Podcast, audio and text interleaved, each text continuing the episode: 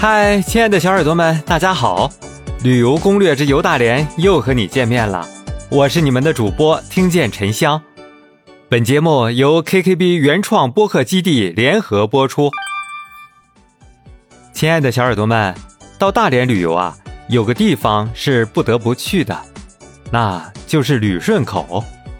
俗话说，一个旅顺口，半部近代史。这里啊。一直都是兵家必争之地，而今天的旅顺口被称为大连市的后花园，不仅仅是因为它迷人的美景，还有丰富的历史。亲爱的小耳朵们，要想深入了解旅顺各景点啊，那就一定要了解一下旅顺的历史。中日甲午惨案，旅顺大屠杀，五，还有一位院铁匠。在日军屠杀到他的家门口时，他隐藏在门后，手举大锤。当日本士兵踹门探头窥视时，他手起锤落，将日本士兵的头颅砸得粉碎。后面的日军不明所以，一个个探头而入，被他一连砸死五个。不幸的是，最后院铁匠被破窗而入的日本士兵开枪击中，中弹身亡。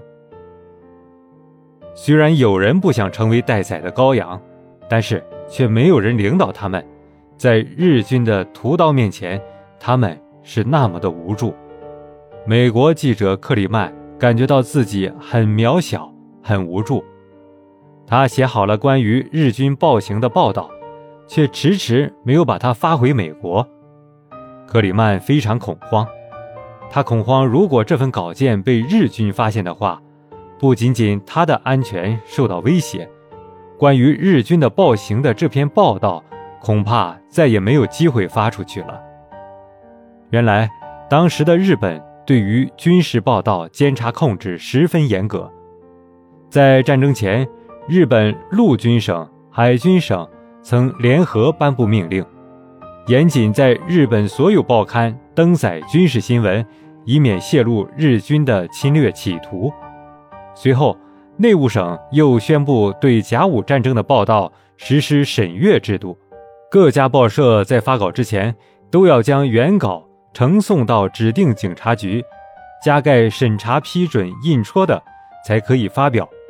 一旦被认为是有污点的事件，就要打上禁止刊登的印记，用墨水涂毁。到了九月中旬，记者们甚至只能发表当局许可公布的消息。而且刊登之后还要备案，对随军记者也下达了极其苛刻的随军纪律，并指派军官全程监视。一旦被军方认为是有害的，立马押回日本，给予重罚。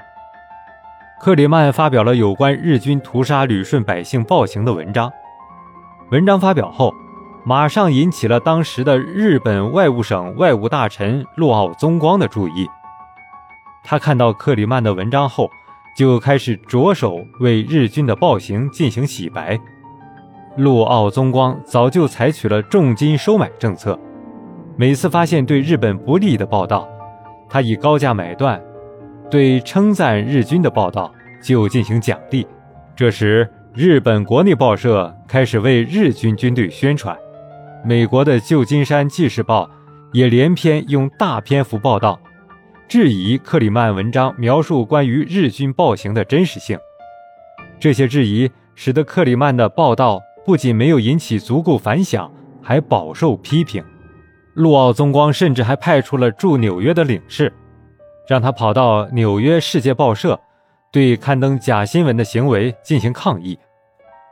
旅顺城里的四天三夜，日军的屠刀把这里变成了人间炼狱，在城里。几乎再也找不到活口之后，日军就开始想办法为自己的罪行毁灭证据。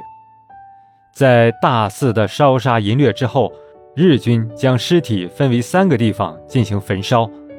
最大的火葬区在如今的旅顺万州墓，日军还无耻地将焚烧后的骨灰装进棺材埋了起来，立了一块写着“清军将士阵亡之墓”的木牌，以此。来掩盖他们杀害无辜百姓的事实，口口声声说所杀的都是清军士兵。